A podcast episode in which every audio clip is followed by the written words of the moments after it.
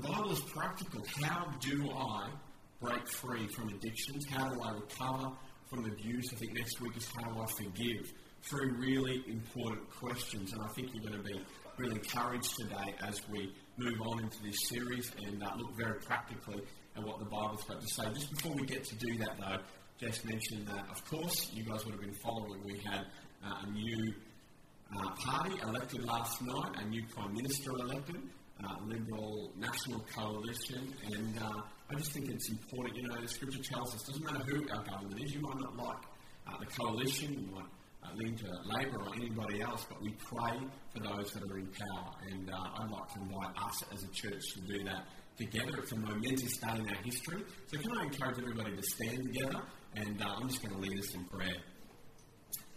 Heavenly Father, we lift up to you, God, first of all, uh, Prime Minister Tony Abbott. God, we lift him up to you, God, as somebody that you have appointed as a ruler over this nation and uh, as ruling over this nation. And God, we pray, Father, for your blessing and your grace to be on his life, God. I know churches across this country are praying that same prayer. And God, we call out to you, Father, and we ask, God, that you would bless that man, God, as he begins this season of leadership. God, that you would draw wise men and wise women and put them around his life and speak truth to him. God, I would pray that people that even hear your voice would be, would be near to him. And he himself professes to hear from you. God, I pray then he would walk in wisdom.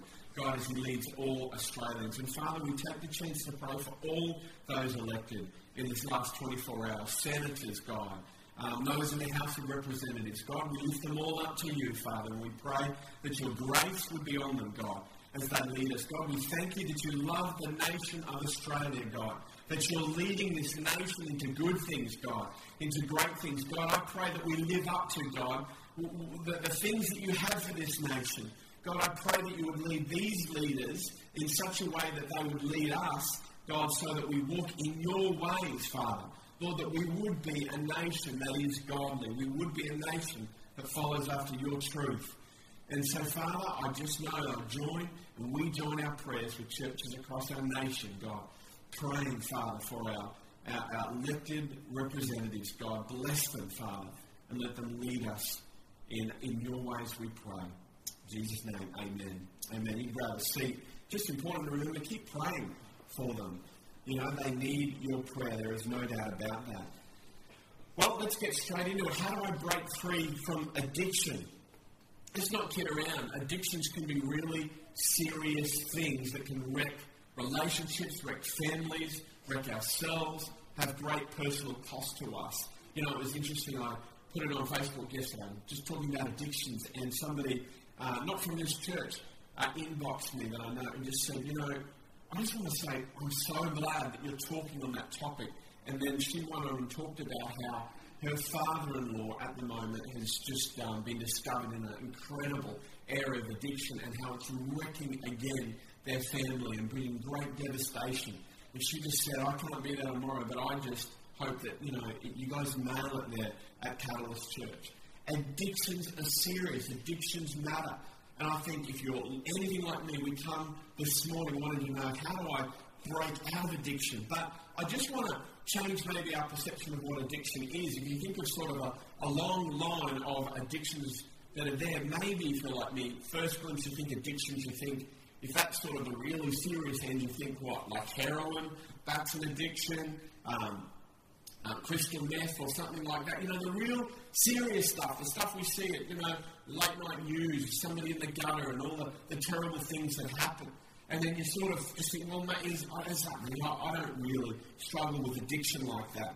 But have a look at what the scripture talks about in this context of addiction. It says in 2 Peter 2 19, it says, For a man is a slave to whatever has mastered him.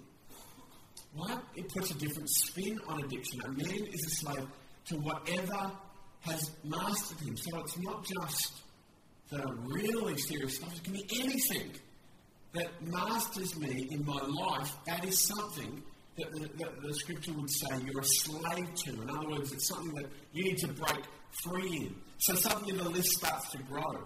So I just thought we'd have a show of hands for a real safe one here today, just to sort of put you in the context. Um, and my hand is up, so you know we're all safe here together, we're all friends. Put your hand up if you would watch TV, give or take, you know, a couple of days a year for just crazy other, other reasons, nearly every single day of the year. Put your hand up. Now, it's interesting, isn't it? Now, we would say, well, I'm not mastered by addiction, but I do that every single day of my life. That's what I do. That's something I do. I'm not, I'm not mastered by TV. Now, maybe you're not. I don't know. But you start to look at some of the things in your life a little bit differently. You start to think, maybe that thing has got control over my life. This is what we want to talk about here today. What about this one? Coffee or tea? What about, put your hand up if you want to say, hey, every single day, I'm having a coffee or a tea. You know, a friend of mine, I see someone with two hands up. Like, can you do this? I don't know. A friend of mine calls coffee Christian crack. Have you heard that before? Isn't that cool? Oh, I don't do that. You know, I don't do that. But you got coffee, you know. You know, that's what happens. Christian crack, isn't it interesting? I know one person that goes to this church. I don't know if she's here this morning, but she has, I think, 12 cups of tea a day. Oh, that, that sounds very serious. She's a very nice person and, and she's not addicted, so don't worry. But 12 cups of tea a day. What is it? What is your thing? Is something mastering you in your own life? What about credit card debt? I've had someone talk to me about that recently. Where it gets on top of you and you're mastered by it. What? Is that an addiction? Yeah. If it masters you, then it's an addiction. Maybe a bit more serious, the internet. You know, down one end of the scale, we have, and this can be serious, but an addiction to like Facebook and what, how many people like my post or like me, how many friends do I have? Pinterest and Twitter and all the other social networking things. I've just got to live connected to that thing. And that can be serious. But then down the other end, you have things like internet pornography. Do you know that, we have this stat verified in the first service, every s- second, $89,000 is spent on internet pornography. You believe that? Every second, $89,000 is spent on internet pornography around the world. We're being mastered by this thing. Alcohol, maybe you just started drinking because you just did. But now you can't get through the day without having a glass of wine or a beer. Cigarettes. I can't live without cigarettes. Clothes. Desperation to look good. Is that an addiction? If it masters you, it's an addiction. The gym. That's a funny one to put in this category, but do you have to go to the, the gym? If you don't go to the gym five days a week, if you don't beat your personal best, if you're not looking exactly, you know, right, then it's an addiction. It's something that has mastered your life. And I think you guys are getting the point. The list goes on and on and on. Maybe for you it's gossiping. Maybe for you it's being negative in your life. Maybe for you it's anger. You go into fits of rage. Things master you. Maybe for you you compulsively vote for the Greens every year. I don't know. Is that safe to say? All right, you vote for the Liberals. Whichever one it might be. But you know something that has mastered you in your life. You guys are getting the point. So what we're going to do today is you guys are understanding that we're really desperate not to have our teaching time just be sort of receive it and it's done and we walk out of here. Really understanding that it, can be lost so easy. We're going to hand out right now um, a little piece of clay. I think it might even be plasticine. And there's a whole bunch of people handing them out. What I want you to do, as the message happens, I just want you to mold and shape an addiction. Okay, so it might be an addiction in your life. If, if coffee is your addiction, maybe you just make a little coffee cup or something like that, all right? But it may not be an addiction in your life. It might be a generic addiction. Okay, so this is why if you look at the person next to you and they're making a syringe, it doesn't mean they're addicted to something that comes out of that syringe, all right? They're just doing the neutral one, but maybe they are. You'll never really know, okay? So you just shape and mold the addiction that, um, that could be in your life. And right now, I'm sort of thinking about what of the, some of the potential things people can mold. Make sure it's wholesome what you mold as well. All right. So, what are some of the addictions that are in your life? And don't worry if you're not very good at at, at moulding, okay, we're going we're gonna actually squash this thing later on. So don't, don't sort of, we had people who were crying in the first service because they put so much effort into making this thing. All right, you're squashing it later. Don't be too worried about it. But the point is, we're, we're making something that either you or, or somebody you know, a friend of yours, or some generic uh, addictions that are out there. And uh, we're just making a, a, point here today that uh, God can break through in all of these areas. And the other test that we have here is that you, while you do this, you also listen, because otherwise, what's the point? Okay, so listen at the same time. Uh, Genesis 4 7 says this God told me, He says, Sin is crouching at your door. It desires to have you, but you must master it. Now, this is God talking to Cain in the scripture. You guys probably know the story Cain and Abel. Cain is really mad at Abel, and what does he want to do? He wants to murder him. That's how mad he is. He wants to murder him. Now, God comes down in this moment and he says to Cain an interesting thing. Basically, is sort of my version. He says, Cain, Listen to me, buddy. Come over here, listen to me, because this is a really important moment in your life. If you do what is right, will you not be accepted? But you've got a choice now. What are you going to choose to do? Then he goes on and he says, But if you don't do what is right, sin is crouching at your door. It desires to have you. And I really like this picture here. It's like a, a picture, it's like a horror movie sort of a picture. It's like sin is like this insidious, evil thing that sort of might look friendly or might look insignificant. It's sort of just crouching over there, but it desires to have you, is what the scripture goes on and says. I, I often, when I think about this passage, I think it's a little bit like I don't know if you've seen not. I promise you, I actually haven't seen the movie, but the movie It with um, Steven Spielberg's movie.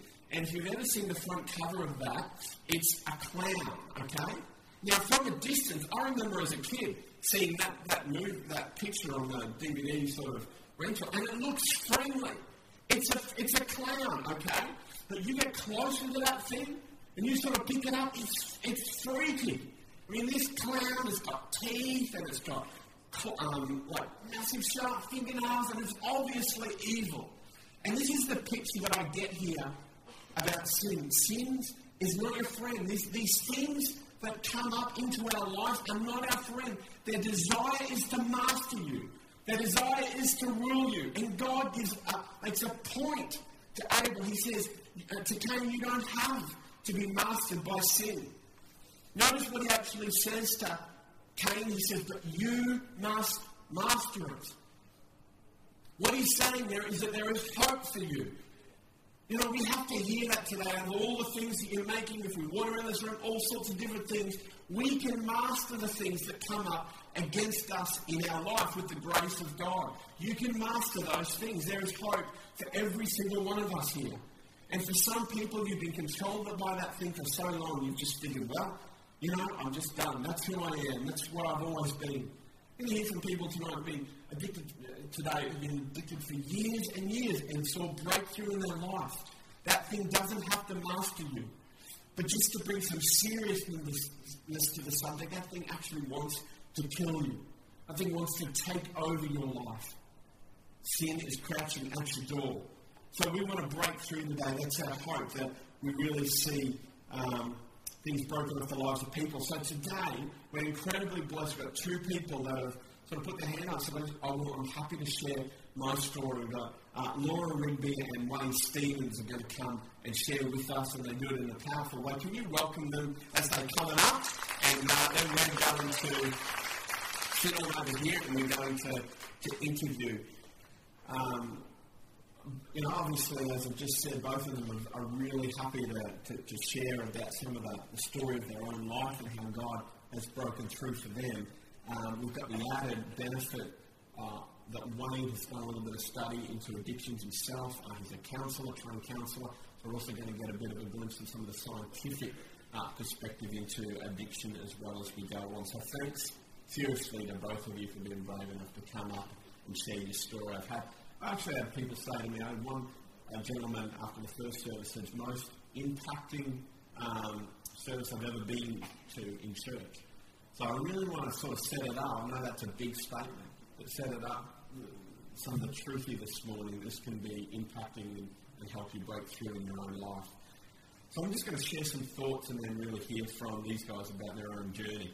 The first thing I want to say, and if you hear one point, no other point, hear this point, is that we acknowledge the sin and repent before God. What would God tell us to do?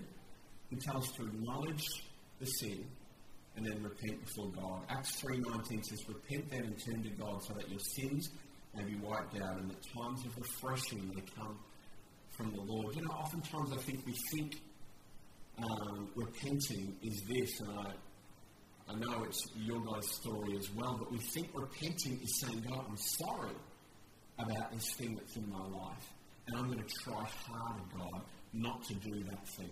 I'm going to be a better person. And maybe we can hold that thing for a, a day or two days, a couple of hours, sometimes maybe a week or two weeks. We try really hard, and then we fail again, and we feel really bad about it until eventually we say, I'm really sorry about it. Maybe you would forgive me even. And then we go on and try really hard. And that is not what repenting is. Repenting, the scripture tells us it's like turning around 180 degrees. Repenting is actually not about the thing that you're doing, the addiction. It's got nothing to do with it. Repenting is turning to God, receiving His grace. And this is such an important point. Whatever you face in your life, the first thing is that we acknowledge it before Him and that we turn to Christ and say, God, I need your help. I see where I am. I see the brokenness in myself. I need your help in the things that I'm going on, that's going on in my life. Second Corinthians 10 4 says, The weapons we fight with are not the weapons of the world. This is a spiritual battle. On the contrary, uh, the weapons we have have divine power to demolish strongholds. Wow. And so these weapons, this weapon of grace to divine power to demolish strongholds in our life, and we ultimately receive the power to break free from the things that are going on in our life. In the scripture, we just read it in our devotions this week. I mean, it's you're like me, I'm finding Ezekiel, Jeremiah, Revelation, so it's difficult reading at the moment. But in the middle of Ezekiel this week, it says, he said, repent and come back to me, and you'll receive a new heart and a new spirit. This is what happens when we repent. Now, part of repenting is acknowledging the sin before God, not just hiding it, but acknowledging it. And one way, of course, is as we read the scripture, so often things get highlighted in our life. Pride has mastered your car. Did you know that God says, wow, I repent, I acknowledge that, I confess it, and I turn back to you in my own life. So, maybe start with you, Wayne. Why do you think it matters so much that we acknowledge, first of all, our sin before God. What does that matter? It, it's a, a, very important thing for me because of one of the things it does is actually helps me um, helps me acknowledge that I am not perfect and that I'm broken.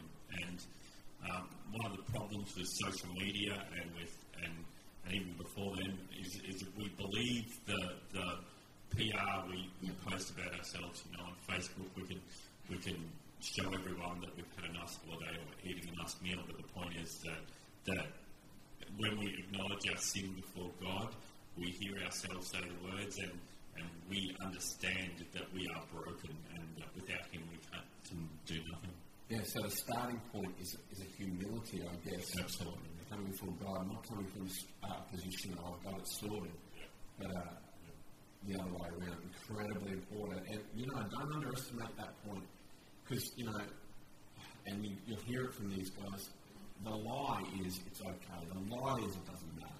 The lie is it just let it go. But the truth is I confess it before God. Uh, Laura, I just wonder if you wouldn't mind sharing them, you know, about your addiction and, uh, and then why this came Christ and how that was important for you. My addiction started when I was 15. I developed an eating disorder that it wasn't stemmed by any childhood abuse or any trauma or anything like that. I had really great upbringing, loving parents, one of five kids, all along great, still get along great. And nothing kind of baffled some of the strengths that mum dragged me to see. Um, I just wanted to be pretty like the other girls. It was that was it, and it was it was a choice that I made to do that. And I struggled with that for the major part of my life, for at least 15 years. Um, through that, I got married and had a child. I was successful in my career. Um, nobody knew. It was my secret. It was my thing. It, you know, I wasn't hurting anybody. Um, and then I found Jesus. I took Jesus' hand one day and came to him, and he took me on a journey. And for about a year or so, um, very gently, as he, I kind of softened into my Christian walk, about a year or so, God decided to speak to me about this thing.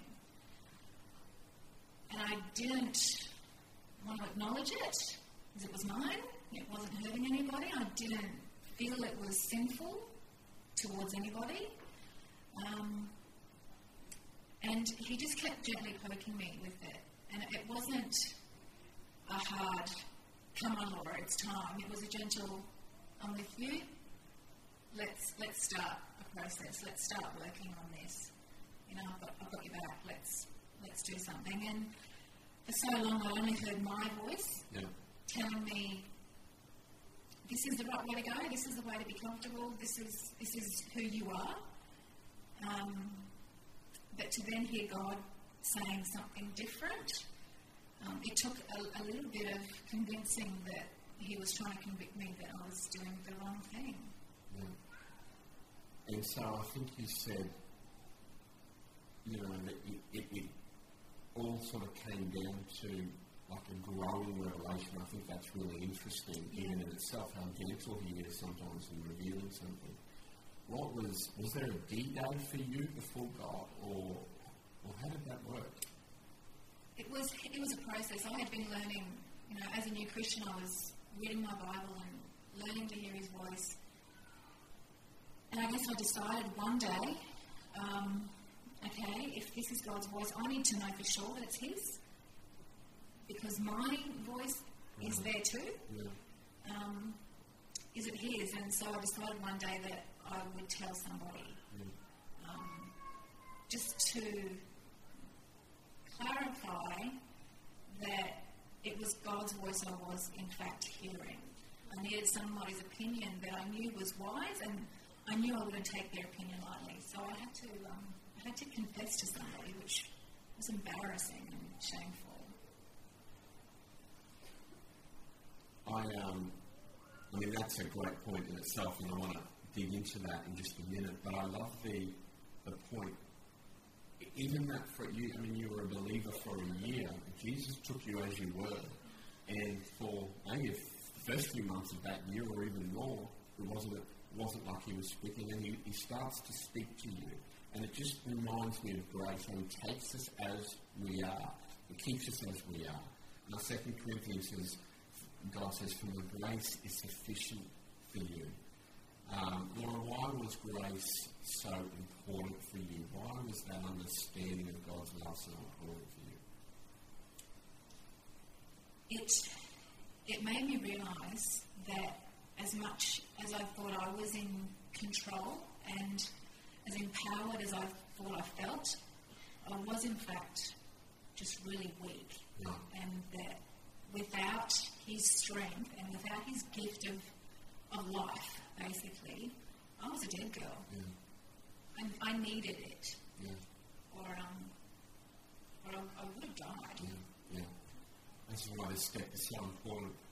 Wayne, maybe personally or however you want to share, why is grace important?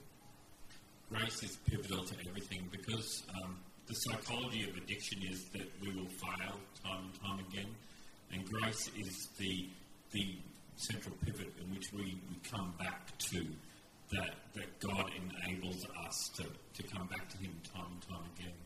So the idea of grace really is that that um, God says one more time, one more time, and then there's radical grace which says one more time, over and over and over again, and it never ever ends. God never. We sometimes we give up, but but God never gives up. He always comes back to us time and time again. Yeah, I really hear that. That's so important. I mean, I mean, I, I we know stories where God can just bang, you know, and that thing is free, and that's God is sovereign. He can do whatever He chooses to do. You're talking about that word sanctification, really, where God changes us bit by bit, and involved in that, if nothing else, we learn and we have to rely on His grace in our own life. And, and the important part of that is sometimes we miss up, we mix up justification and sanctification. Right. So it, um, sanctification is the ongoing work. Justification is what Jesus has already done. Just remember to put them in the right basket. You know, the ongoing work is part of the sanctification. Yeah. But, but always remember that Jesus has already, what he's already done. That's right. so important. Yeah, that's right. Well, that and that speaks to identity, Wayne, which is the other side of all of this. So often, I know talking to you that the core of an addiction will often come back to identity um, and who we actually are. Justification says uh, you are saved, you are loved, you are you are clean because of Christ.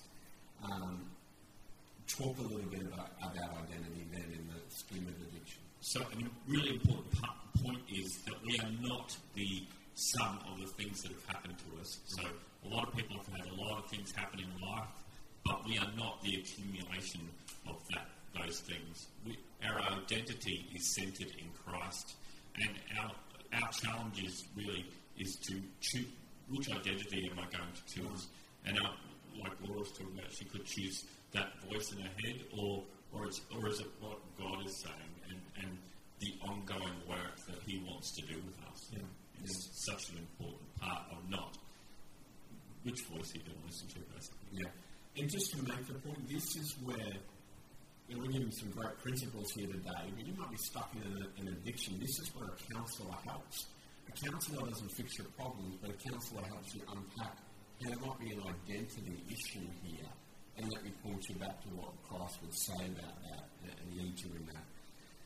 Um, Laura, you really went through our second step.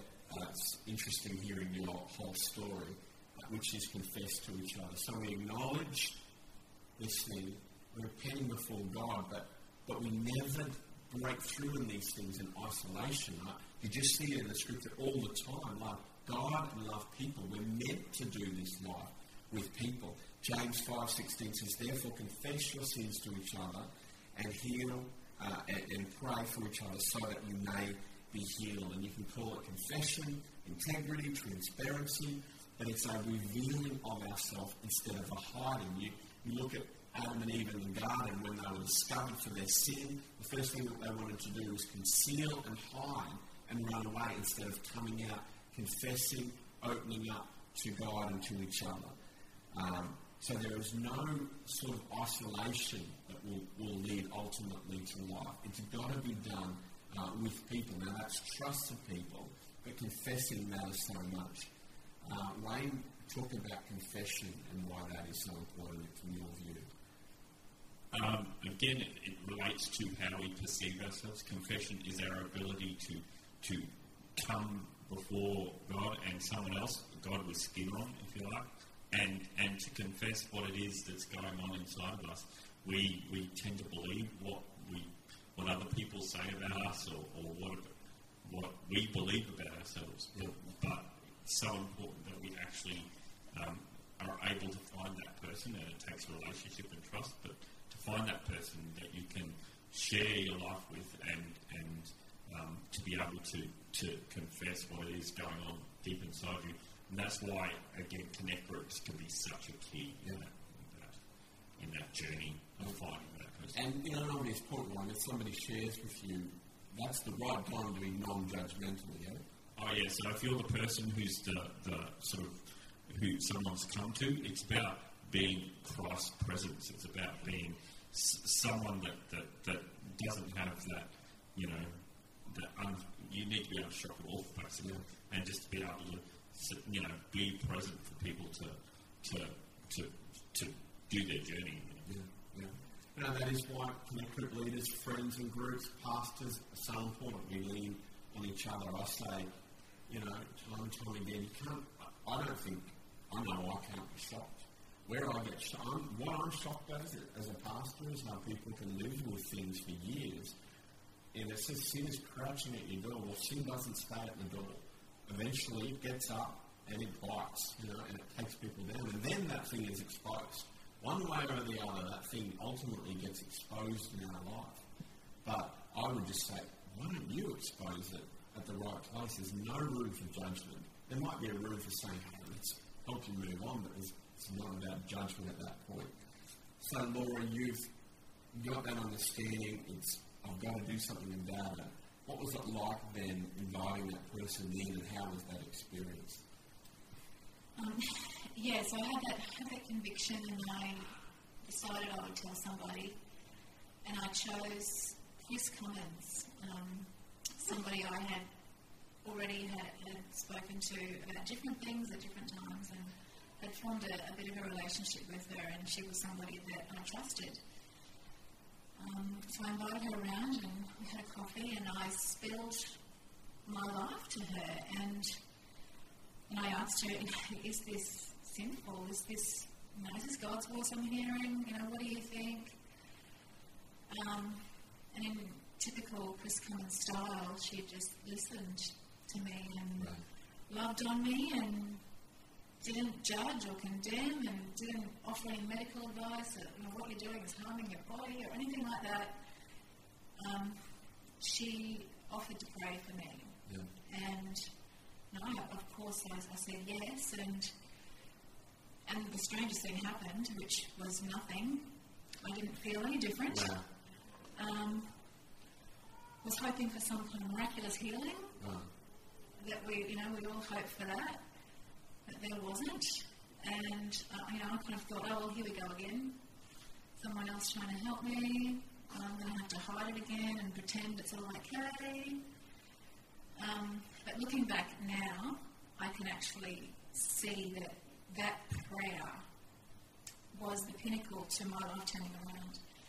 And I can pinpoint that day and that prayer as the moment that Chris spoke Christ over my addiction. Right.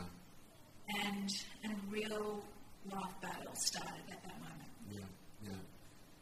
Ah, oh, there's so many little great gems of wisdom again there from Laura. Just, I just, I even love your point about, yeah, you wish, I don't know, that it would have felt something in a moment, it would have been sort of dramatic, but it was just that a spiritual thing happened, which can be separate to our emotions or our physical body. a spiritual deal happens, but it was then an ongoing process. It was like the battle really began for you at that point. Okay. And we're going to get into that as we go on. Um, so confess, we acknowledge, confess it to that trusted person. Here's the next one understand the role of the mind in the addiction. You know, sometimes we think that science is way ahead of the scripture, and you know, they're, they're nice, we put them on separate places on the shelf.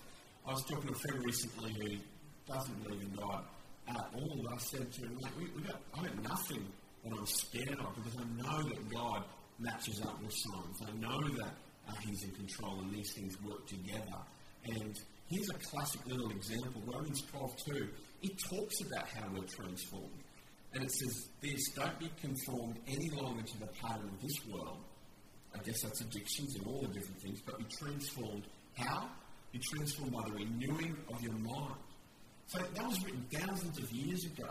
And what they're now finding is that the way you think and the patterns that you say, and what you do in your mind, controls the outworking of your actions. The scripture is leading there in the way uh, that science is, in a sense, now catching up with what the scripture is saying. Uh, Wayne, the mind is wired for pleasure, so we're sort of inbuilt with this danger of moving to pleasure as a, as a way out. Can you just explain some of the science behind that? So, um, God has blessed us with dopamine receptors. These are the, the, the neurons that actually um, give us pleasure, make us feel pleasure. And on the screen is a, is a um, what's called a PET scan, which is just it's not a scan of your cat or dog. It's a it's a type of brain scan where um, so up on the top left, is that right? Yes. Um, there is a normal brain, so what they call a neurotypical brain. So the red um, is high dopamine, high amounts of dopamine receptors, um, and the yellow and green is lower amounts. The one next to that at the top is actually a, a person with a food addiction. Um, the one below the normal brain is a brain with a cocaine addiction, and the one next to that is a brain with alcohol addiction. So all of this is just to say that um, our brains actually, they call it neuroplasticity, our brains actually can change.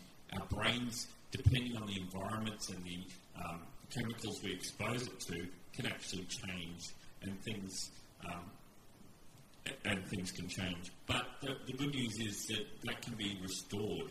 That, that those things that have gone wrong for those people with the you know the, the abnormal brains, if you want to call it that, can, that can actually be restored. So over time, we can actually restore those. So the and those areas are less. The red is less because you know the addiction has reduced the sensitivity? Is that sort of what happens? And you've got to do more So- and more, and that's why Yeah. addiction just Yeah, keeps going? that's right. So we, we actually find that's why addictive addiction has this cycle because we need to get more of the same thing to get the same hit as we did at the beginning. So it just evolves, and that's why it spirals downwards because we, we, we want to feel the same level of pleasure or any pleasure at all. Um, but after years of addiction, that's practically impossible. Okay. And maybe I'll just jump to the cycle of addiction and just talk Yeah. about that. Yep. So um, the cycle of addiction actually, like any behaviour, we actually go through cycles. So we, we try and resolve, we try and um, make it better, um, but we, we end up going through a cycle. One of the most important parts of that cycle pro- is probably the frustration. So we have an internal frustration that we try and resolve, and for whatever reason we can't fix that, we can't make it better, and that's how addiction starts. So we start obsessing and fantasizing about that addiction. Um, then we end up using, and we feel guilty about it, so we stop using, and time passes, and we start all over again. Um, so it's really important, uh, I suppose, to try and break that. Um, and, and it really starts by um, dealing with the obsessing and fantasizing in the first instance. Right, so that's important. So it's not just about stopping, we're understanding the power of the mind here. So we're understanding there's something behind whatever that addiction might be, most often. Um, you talked about that there's 1,400 different chemical reactions that are, that are tr- triggered by fear.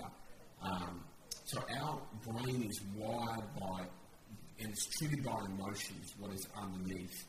Now, how do we understand the emotions in terms of all of this, like the, the causative factor in our addiction? How? So our emotions weren't ever meant to be uh, the thing that we totally rely on. Our emotions are from God, but they're not meant to be the thing that we follow. So they say um, feelings are very bad leaders. They're good windows because they give us insight to who we are on the inside, but but they're very bad if we try and follow them down a path.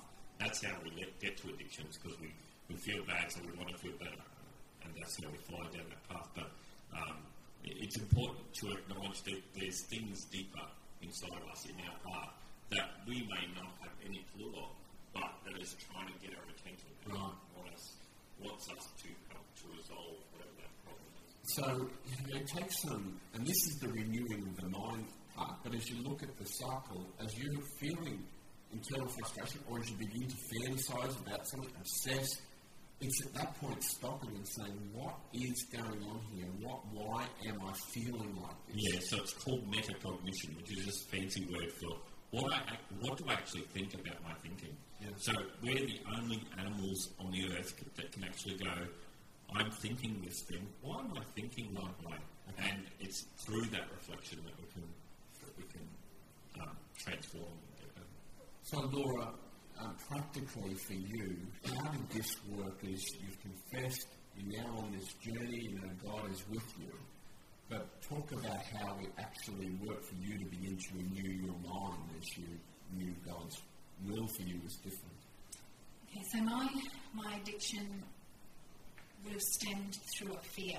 That would have been my, my emotion was a fear of being fat or ugly and that fear of being uncomfortable after eating too much. And with my eating disorder, I had bulimia. It was it's about getting rid of the food that you've eaten so you don't put on weight. And to go and rid myself of that food was a comfortable feeling.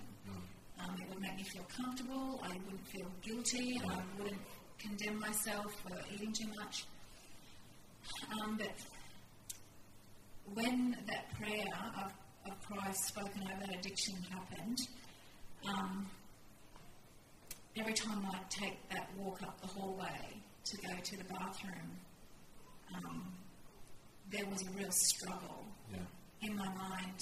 And it was my voice that I'd listened to for all these years that I trusted and believed in versus God's voice. That because I had been in His Word, had been louder and louder and louder. And I was trusting more and more. And if you could see me, it would have been like I was a crazy person. I would be walking up the hallway and then walking back, mm-hmm. and then walking up and then walking back. And there was this real pull on me, Yeah. almost like you, you could visualize Jesus standing beside me, holding my hand, saying, No, I've got you. Yeah. And fighting for me against the darkness, saying, No, she's mine. She's not yours. You can't have her. She's mine. And saying to me, This is, I am the way. Yeah. Come with me.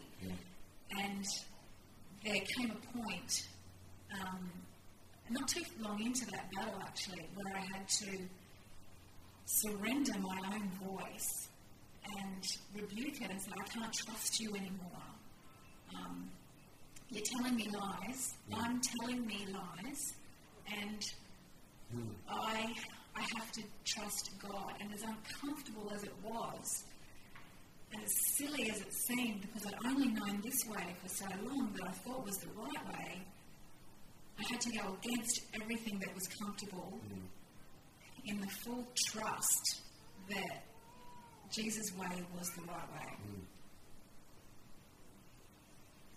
Oh, I'm really happy to hear that. That's, uh, that's awesome, isn't it?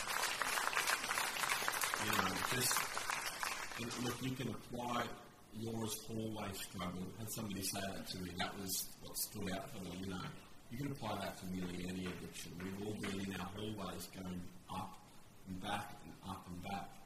And, uh, and there's grace in those moments uh, for us if we fail.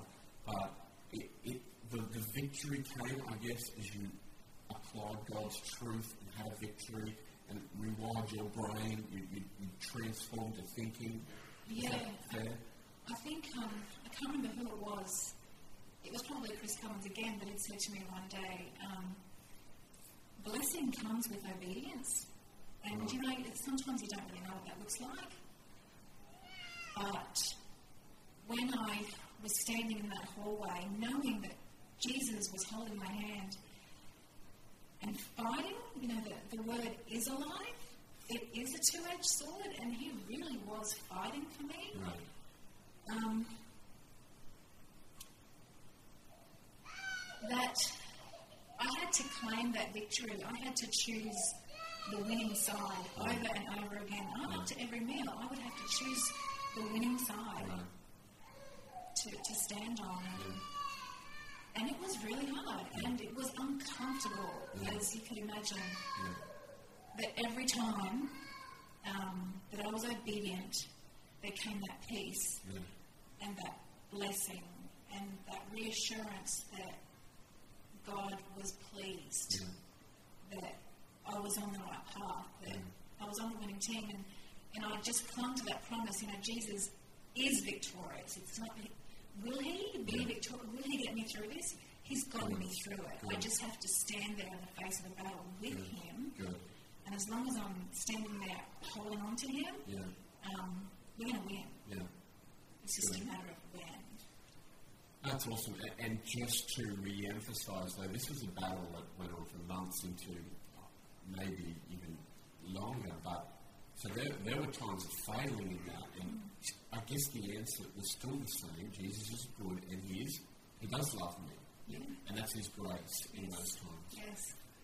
Um, Wayne, you have talked about when those emotions are starting to come up, that need and that I just need that escape. A few very practical things that can help uh, in this regard, even things like silence and solitude. I think you've mentioned. Do you want to quickly talk about again, it's just really a way for us to, to acknowledge, you know, who we really are. But spending time in silence and solitude for me actually just helps to.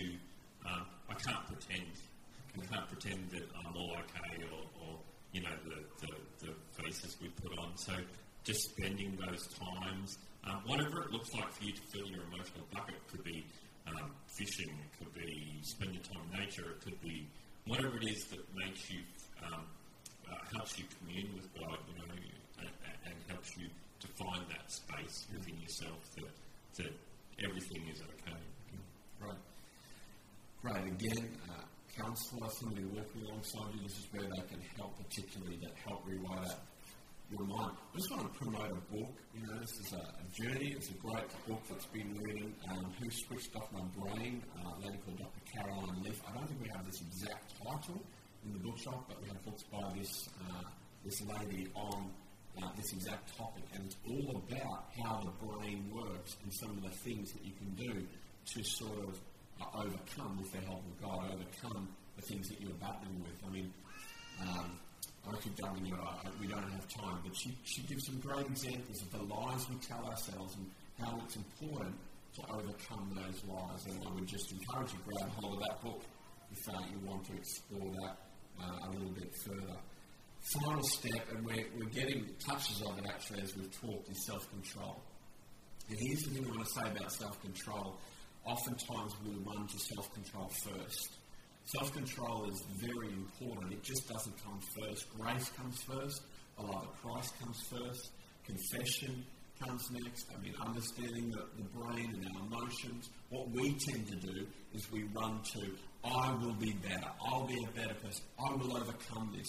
In its wrong place, self control can do us harm because it leads to guilt and a, a sense of, or, or, even worse, we might overcome him to some minor degree and we feel prideful.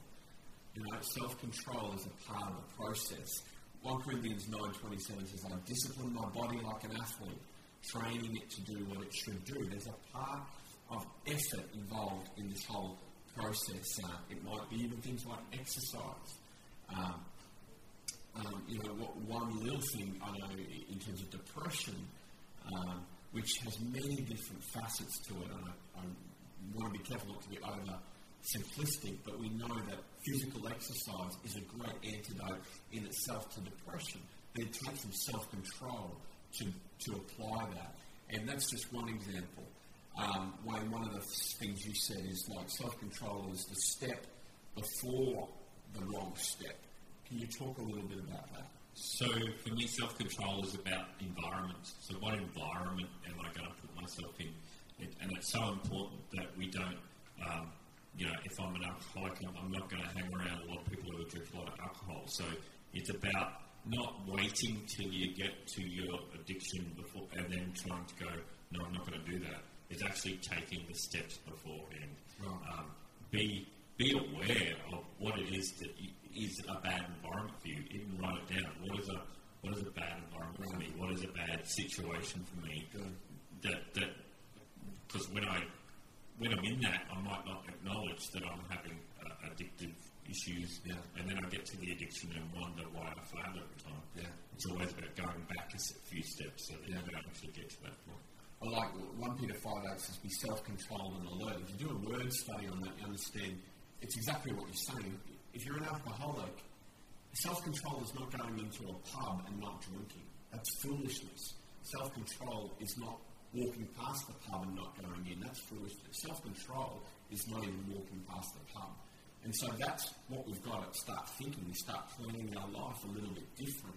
How do I wire and run my life so that I can be strong? Now, of course, situations will come up, and that's that's a different thing. We need the grace of God in those moments. Um, Laura, for you, what what did this effort at self control look like as you were breaking through? My understanding of self control had to come by me acknowledging what my weaknesses were, um, by acknowledging that certain things, I'm, I'm just wired to be an addictive person. Like I can obsess about things, and if I, for example, once I had begun this journey and I'd claimed some victory on my addiction, I found myself falling into an obsession with going to the gym, perhaps to compensate. Um, you know, I don't know what, whatever that is, but um, you know, I I had to realise, wait a minute, I've got a weakness in this area. I've there's something in my personality, in my genetic makeup that makes me susceptible to obsessing about things that can become addictive in my life. And and I'm not saying that the gym is a bad thing; it's a, it's a great thing. But I've had to learn to know when Had to say enough. Okay. Um, yes, I think that the, the self control for me was acknowledging and understanding where those weaknesses are. Yeah. Sometimes it wasn't about physically removing myself from a situation, it was about up here. It was knowing um, this voice can make me be weak in this area. Yeah. So I need to turn to the truth and to the strength, Yeah. um, which was always Jesus. And many years later, Laura, you've talked about, okay, so you've got freedom, but you still need to apply self-control quite regularly into this day. Yeah. Yeah, uh, I praise, praise God. I can, you know, I can now claim victory. I can now honestly say, you know, he he got me through that eating disorder. You know, there was no specialist or anything or jabs or miraculous healing, but through a journey, he he got me through that. And you know, that doesn't stop the devil. That doesn't stop that voice every now and again attacking my insecurities and attacking me in moments of weakness um, like especially now that I'm pregnant and I'm putting on a bit of weight, you know, that little voice Oh, in the mirror, uh, hello thighs, hello. Um, you know, I've got to keep, no, I'm not listening to that. Yeah. I'm, I belong to Jesus. He loves me. I, I'm Laura, and I'm going to be the Laura He designed Right. me to be. yeah. Awesome. Another clappable moment. that one. You have any final to say on self-control or, or any of this? Uh, I would just say, um, don't ever let failure stop you. Don't ever let you know. It, it's always about coming back to, and ne- you can never go too far. Yeah. There's no place you can go that is too far away from God's grace and God's love. Yeah. I, you probably like me, you probably sit here and talk to these guys all day. Um, just so appreciate you being real and uh, vulnerable, sort of letting of your life, sharing your expertise there too, Wayne. Um, it's a great blessing to everybody. We're going to share communion now, but as these guys leave and we set that up, can you just put your hands together one more time and Laura? Thank you so much.